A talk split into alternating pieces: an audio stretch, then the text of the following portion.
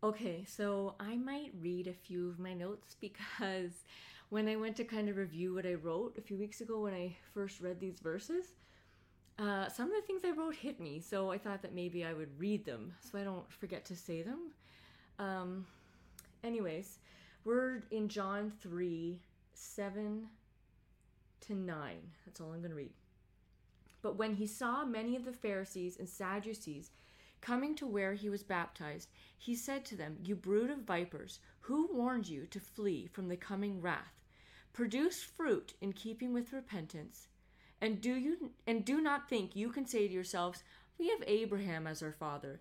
I tell you that out of these stones God can raise up children for Abraham. Okay, so first of all, it's saying that he's out there, he's baptizing this whack job, and now the Pharisees and Sadducees are coming. I don't know much about them. I just know that they were the bigwigs, uh, spiritually, maybe politically, I'm not sure, but they were people you would want to impress. And they're coming out to where he is baptizing. But before they can say a word, John jumps on them. And my first thought was, man, these are the celebrities. These guys would have been good for John's business. So why didn't he just suck it up, let them do their thing because they've got a lot of connections and that could bring a lot of people out. So selfishly that would have been my thought.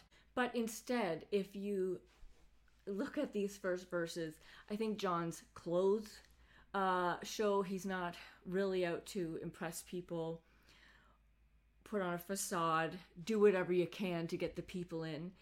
Um, his actions lined up in that he didn't put on an arrogant or facade either in regards to his actions. The guy's alone in a desert. He he certainly is not doing anything to impress people. And he was brave and he was bold and he wasn't intimidated by these leaders. Everything that would be the opposite of me, but he was not scared. He was so clear on what his purpose was, what his life was about. He was so clear about who his God was that none of those things mattered. And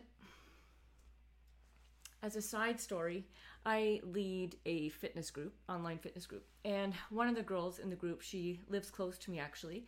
And she messaged me a few weeks ago on a Thursday night because she wasn't feeling great physically. She had just mentally beaten herself down and was looking down on herself, was mad at her body, blah, blah, blah, blah. So the next morning, I said, Come work out with me and let's have a talk. And when we talked, I told her what I often think when I start to think about those things. I said, if you're thinking about your body more, then you need to read about Jesus more. Because when you read about Jesus more, you forget about all the stuff that doesn't matter, and our bodies do not matter. It's not important it does nothing to bring people to Jesus. So maybe it's fun to work out and whatever. But as soon as that starts taking priority in your mind, you need to give Jesus back the priority. And I feel like John had that kind of focus. That he must have kept going back to God and Jesus and focusing on his words so that he didn't lose sight of why he was doing what he was doing. So that he didn't run out and buy good clothes or move his mission into the town or whatever. He just kept up what he was doing because he knew why he was doing it. And here's where I wrote down um, a summary of what he said, and this is where it hit me, so I'll read it to you. He says, You little liars, you fakes, phonies, you don't really want to repent and change. Who told you that you were in trouble, that you've come out here?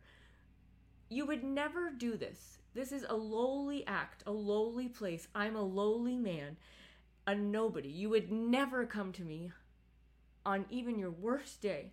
So, what convinced you to do this today? And I'm going to leave it at that. I didn't go into verse 9, so I'll save that. But there's actually more in that that hit me. But I think the key that I would get is in order to be more focused and less intimidated and less people pleasing. We just need to be with Jesus so we remember that all those other things that come and seem like they're important don't matter. So that is the point today.